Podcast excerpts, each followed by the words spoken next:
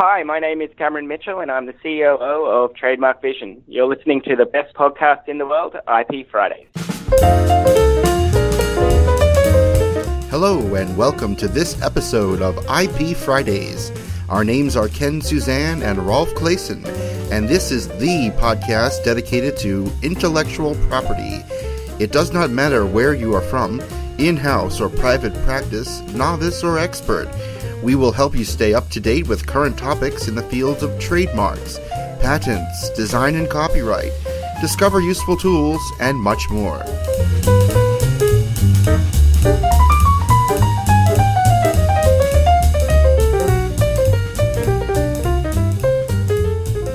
Welcome to episode 84 of IP Fridays. Today's interview guest is Scott Rothenberger of Barnes & Thornburg, and he will be talking about patents and namely enablement, indefiniteness, and the written description. But before we jump into the interview, I have some news for you. The USPTO has just published a report synthesizing public comments on an important question for innovators in a wide variety of industries. What are the appropriate boundaries of patent eligible subject matter?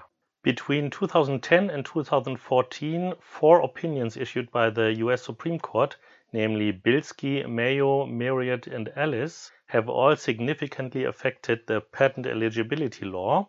And following these rulings, the USPTO has tried to solicit feedback from the industry, from patent professionals uh, in the US. Easiest way to find this uh, report is on the USPTO website on the president's blog where a short summary is posted.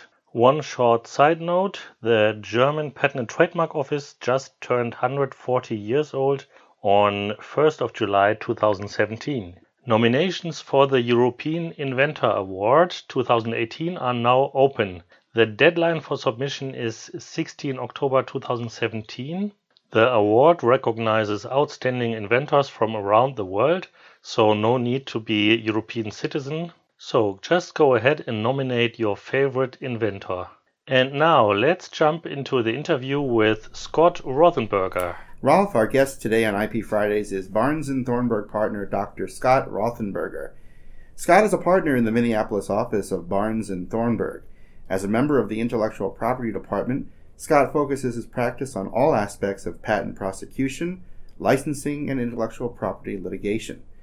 Using his background in science, Scott prepares and prosecutes patent applications in the pharmaceutical, chemical, and biotechnology industries, specifically related to small molecules, nutraceuticals, various catalysts, fuel cells, nonwovens, films, surface modifications, business methods, software, mechanical devices, polymers, and medical devices.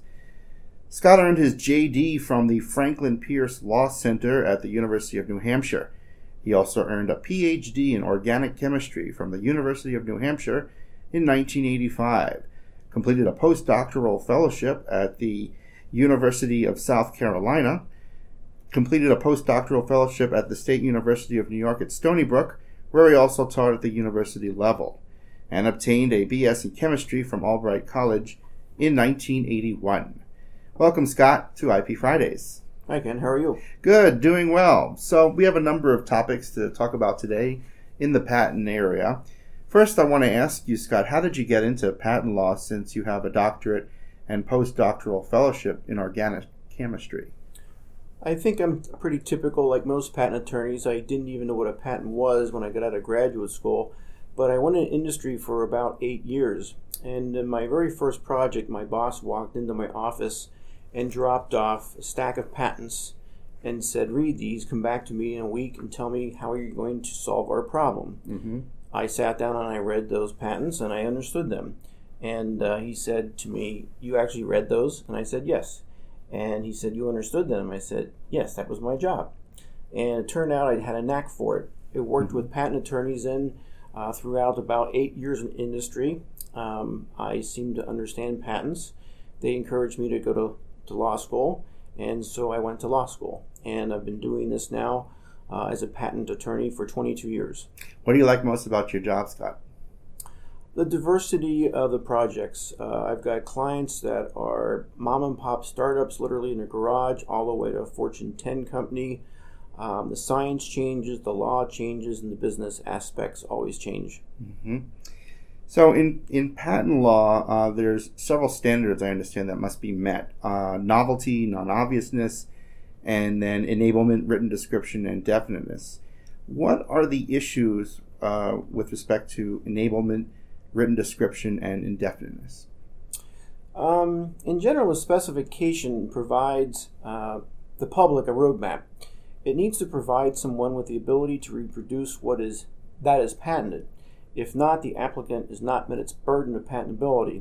So within the specification, there should be enough information to tell the reader all the details necessary to recreate what the invention is. Sometimes patents and their specifications fall short. Sometimes applicants do not provide enough detail to achieve what is required. I say most times that it is inadvertent, but sometimes it may be purposeful because they're trying to hide a, a trade secret or whatnot. Mm-hmm. Um, I'll explain the statute briefly. The statute reads that the specification shall contain a written description of the invention and the manner and process of making and using it in such full, clear, concise, and exact terms as to enable any person skilled in the art to which it pertains or with which is most nearly connected to make and use the same, and shall set forth the best mode, which may be a topic for another day, that is contemplated by the inventor or joint inventor of carrying out the invention. The specification shall include conclude with one or more claims particularly pointing out and distinctly claiming the subject matter which the inventor or joint inventor regards as the invention. We will focus on these issues today of the enablement, written description, and definiteness for the rest of our discussions. Good. Now, Scott, let's let's switch gears a little bit and talk about case law. I know there's lots of cases coming down every day that you have to, you know, keep on top of. What case law do you consider important uh, in view of the issues surrounding written description, enablement, and definiteness?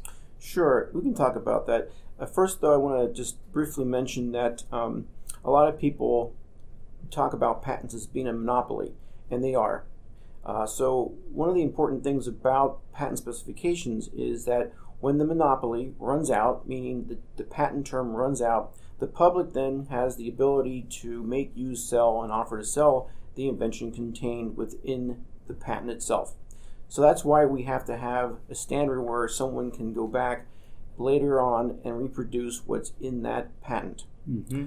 Uh, the leading case right now is Nautilus v. Biosig Instruments.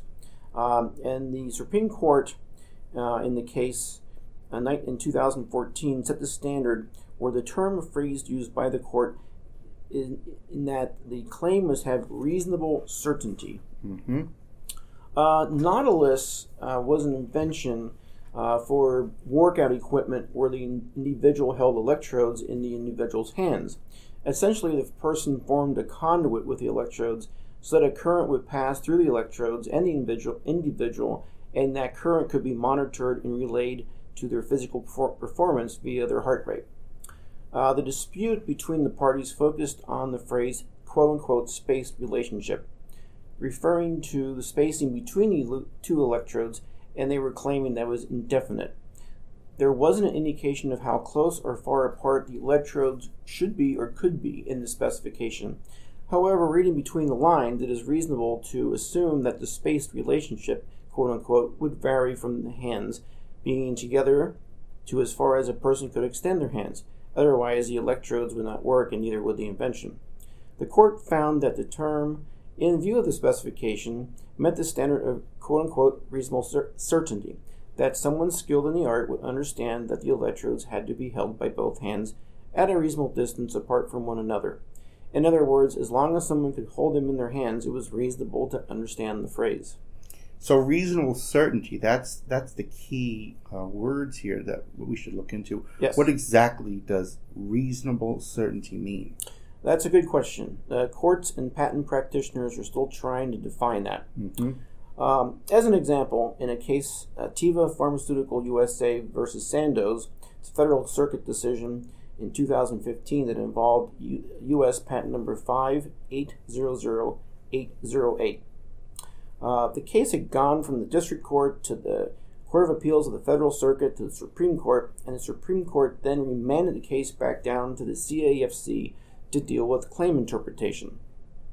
The issue focused on the interpretation of quote unquote molecular weight for a compound referred to as copolymer 1. Copolymer 1 was a mixture of polypeptides composed of alanine, glutamic acid, lysine, and tyrosine. Now, molecular weight is associated with polymers or larger molecules such as proteins. The term is not defined in the specification. It is a term that's known in the art, but there are different ways to define the term and measure the actual molecular weight. It is a rather generic term.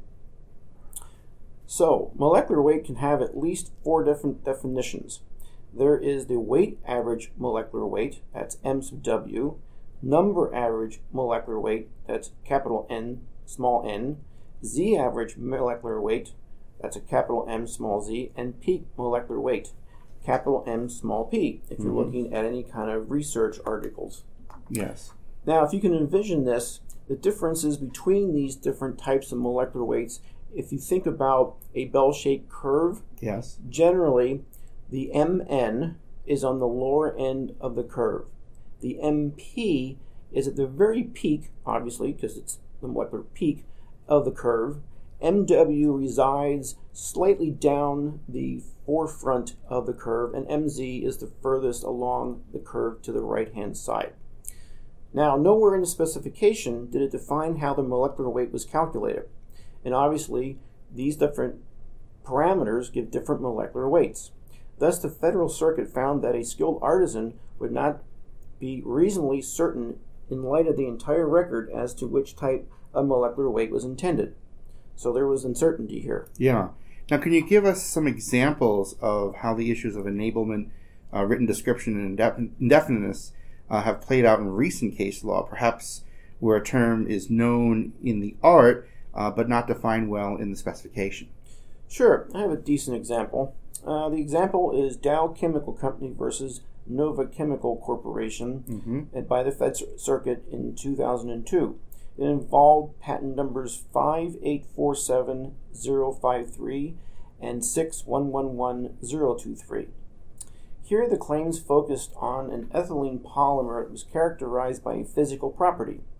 There is nothing wrong or incorrect about characterizing a physical property of a material for patentability purposes when that material is novel and non obvious, meaning it's never been made before. Okay. Um, however, there was a physical property noted in the claims as, quote, a slope of strain hardening coefficient greater than or equal to 1.3. The Federal Circuit decision provided that the slope of strain hardening coefficient was a parameter devised by the inventor and was not previously used in the art. The 053 patent explained how to calculate this parameter based on quote slope of strain hardening end quote and the melt index of a polymer. And both strain hardening and melt index were well-known properties of polymer compositions.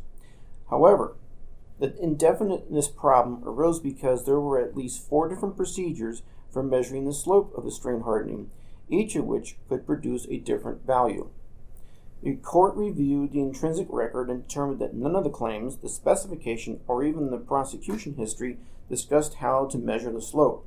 No guidance was provided as to which mes- method should be used or indicated that the four methods in evidence represented all possible methods of determining the slope of the strain hardening.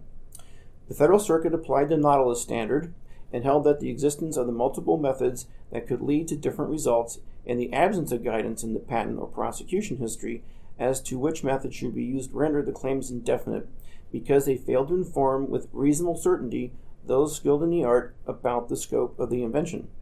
It's very interesting, Scott. Now let's let's look at some other things here. Do you have another example, perhaps, uh, where there was an issue with how to actually conduct a measurement, uh, where there is a method uh, that is well known in the art, uh, but perhaps not applied? Sure. Uh, the case that uh, I like is Honeywell International versus the U.S. International Trade Commission. Mm-hmm. Um, and this What's is the cite on that? this is at the Federal Circuit level 2003, Mhm. and the patent involved is patent 5630 976. hmm Now, just a question, uh, Scott. If if our listeners are not familiar with looking up patents, I know many of them are, but if they Mhm. wanted to find that patent online, is there an easy way to do that? Sure, you can easily go on the internet to www.uspto.gov, Mm-hmm. and it's very user friendly. You can scroll down to patents and do a patent search, Okay, and you you put the uh, patent number in the search, and up pops the patent. excellent. So, going back to Honeywell, Honeywell was unique in that the dispute was not so much over the meaning of the term at issue, which was melting point elevation, as the issue was over how to determine its value. The dispute centered on how to measure melting point elevation. The claims were drawn to methods of making polyethylene terephthalate, PET, as people know out there in the world Yes. and it was a yarn. And the one step in the process results in a yarn with the MPE within certain ranges. The specification defined the melting point elevation, MPE, and described an example test procedure. The specif- specification did not, however, describe how to prepare the PET yarn specimen for DSC analysis. That's differential scanning calorimetry Mm-hmm. or DSC as an analytical technique in which the difference in the amount of heat required to increase the temperature of a sample and reference is measured. At the time of filing, there were four different ways to prepare a sample for the DSC testing, and the different methods yielded varying results. In this case, only one method, the quote unquote ball method, was shown to produce the MPE values for the accused yarns that fell within the claimed ranges. The Federal Circuit determined that there were three possible constructions with respect to sample preparation based on the ball method, any one method, or all methods. The court could not adopt the ball method because the ball method actually used in the uh, testing appeared only in proprietary Honeywell documents. That means that there was no knowledge outside of Honeywell. A method outside the bounds of the claims, the written description, and the prosecution history in any written publication would be an inappropriate basis for claim construction. Mm-hmm. The court could not choose a construction based on any one method because the various methods yielded greatly different results. The court could not adopt all methods bases because Honeywell admitted that such a construction would render the invention inoperable. Not only is it important for claims to inform persons of ordinary skill of their scope with reasonable certainty, the claims must also enable courts to determine whether novelty and the invention are genuine. Mm-hmm. Uh, because the court could not find support for any conceivable construction of the term, especially in view of the non public Honeywell test parameters, the claims were found to be indefinite. Interesting, Scott. And let's take another look at the, the facts and and and um, you know where courts are coming down on these issues. Might you also have a case that would be helpful for our listeners uh, that talks about how actual test conditions are performed, uh, even if not specifically stated in the specification, where a person having ordinary skill in the art uh, would know how to undertake such an analytic test? Sure, there's a, a pretty darn good case on this point. Yeah. The case that comes to mind is Wellman Inc. versus Eastman Chemical Company. That's again the Federal Circuit in 2011 and involved U.S. patent number 7129317. Okay. The Wellman patent had a claim that recited a polyethylene terephthalate resin, another PET, having a heating crystallization exotherm peak temperature of more than about 140 degrees Celsius at a heating rate of 10 degrees Celsius per minute as measured by DSC, differential scanning calorimetry. And DSC again is a fairly standard technique known in the art. The issue focused on how one measured the result by differential scanning calorimetry. The district court granted summary judgment of indefiniteness because the patent did not disclose sample conditions and test parameters for obtaining consistent DSC measurements. The Federal Circuit disagreed, holding that a person of ordinary skill in the art would know how to perform the DSC test.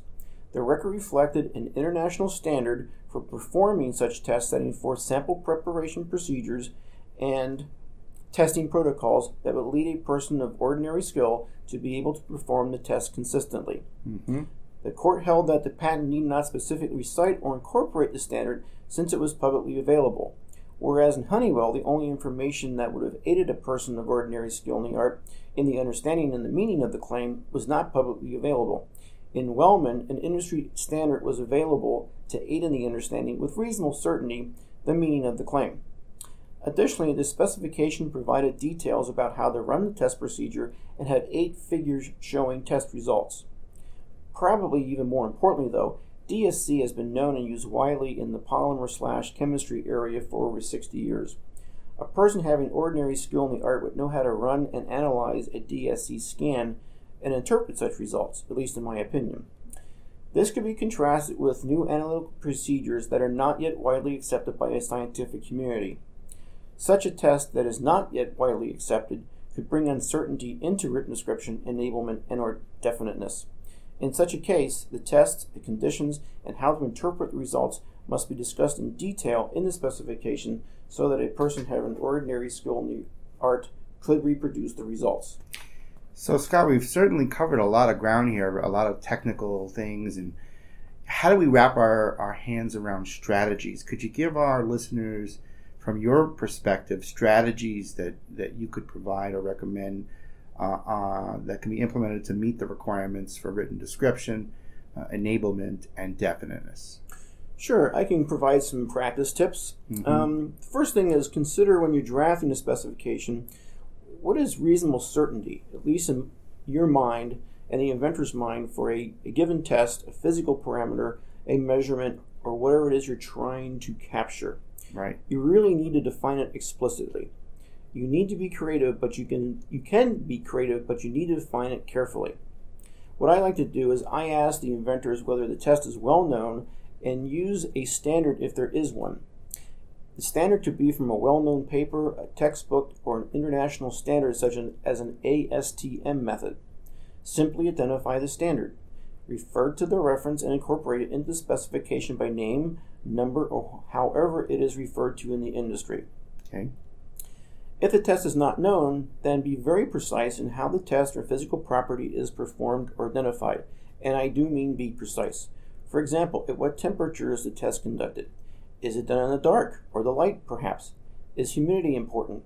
Is there a length of time that has to be considered? Is there a tension if there is a pressure applied? What's the instrumentation used? Is there software used? If it is, identify it. Is the machine calibrated? If so, how is it calibrated? Etc. Any conditions that could impact the measurement should be identified and detailed as to how to control such conditions. When you're drafting the application, I would say define your terms clearly and definitively in the specification. A corollary to this is to use precision when using those terms in your claims. If the term is not defined in the specification, extrinsic, extrinsic evidence will be considered. Then the question becomes whether the term is well recognized in the art or not. If not, you will end up in a battle of the experts in litigation to delineate what the term actually means. I believe you want to avoid this if at all possible. For sure. Scott, thanks so much for joining us today on IP Fridays. This has been thoroughly fascinating. Uh, thank you very much for having me. Have a good day.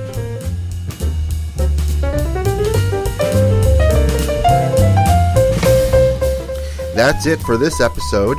If you liked what you heard, please show us your love by visiting ipfridays.com slash love and tweet a link to this show. We would be so grateful if you would do that.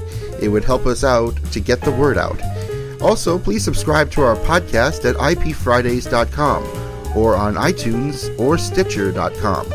If you have a question or want to be featured in one of the upcoming episodes, please send us your feedback at ipfridays.com slash feedback. Also, please leave us a review on iTunes. You can go to ipfridays.com slash iTunes and it will take you right to the correct page on iTunes. If you want to get mentioned on this podcast or even have comments within the next episode, please leave us your voicemail at ipfridays.com slash voicemail. You have been listening to an episode of IP Fridays. The views expressed by the participants of this program are their own and do not represent the views of, nor are they endorsed by their respective law firms. None of the content should be considered legal advice. The IP Fridays podcast should not be construed as legal advice or legal opinion on any specific facts or circumstances. The contents of this podcast are intended for general informational purposes only, and you are urged to consult your own lawyer on any specific legal questions. As always, consult a lawyer or patent or trademark attorney. Copyright 2014, all rights reserved.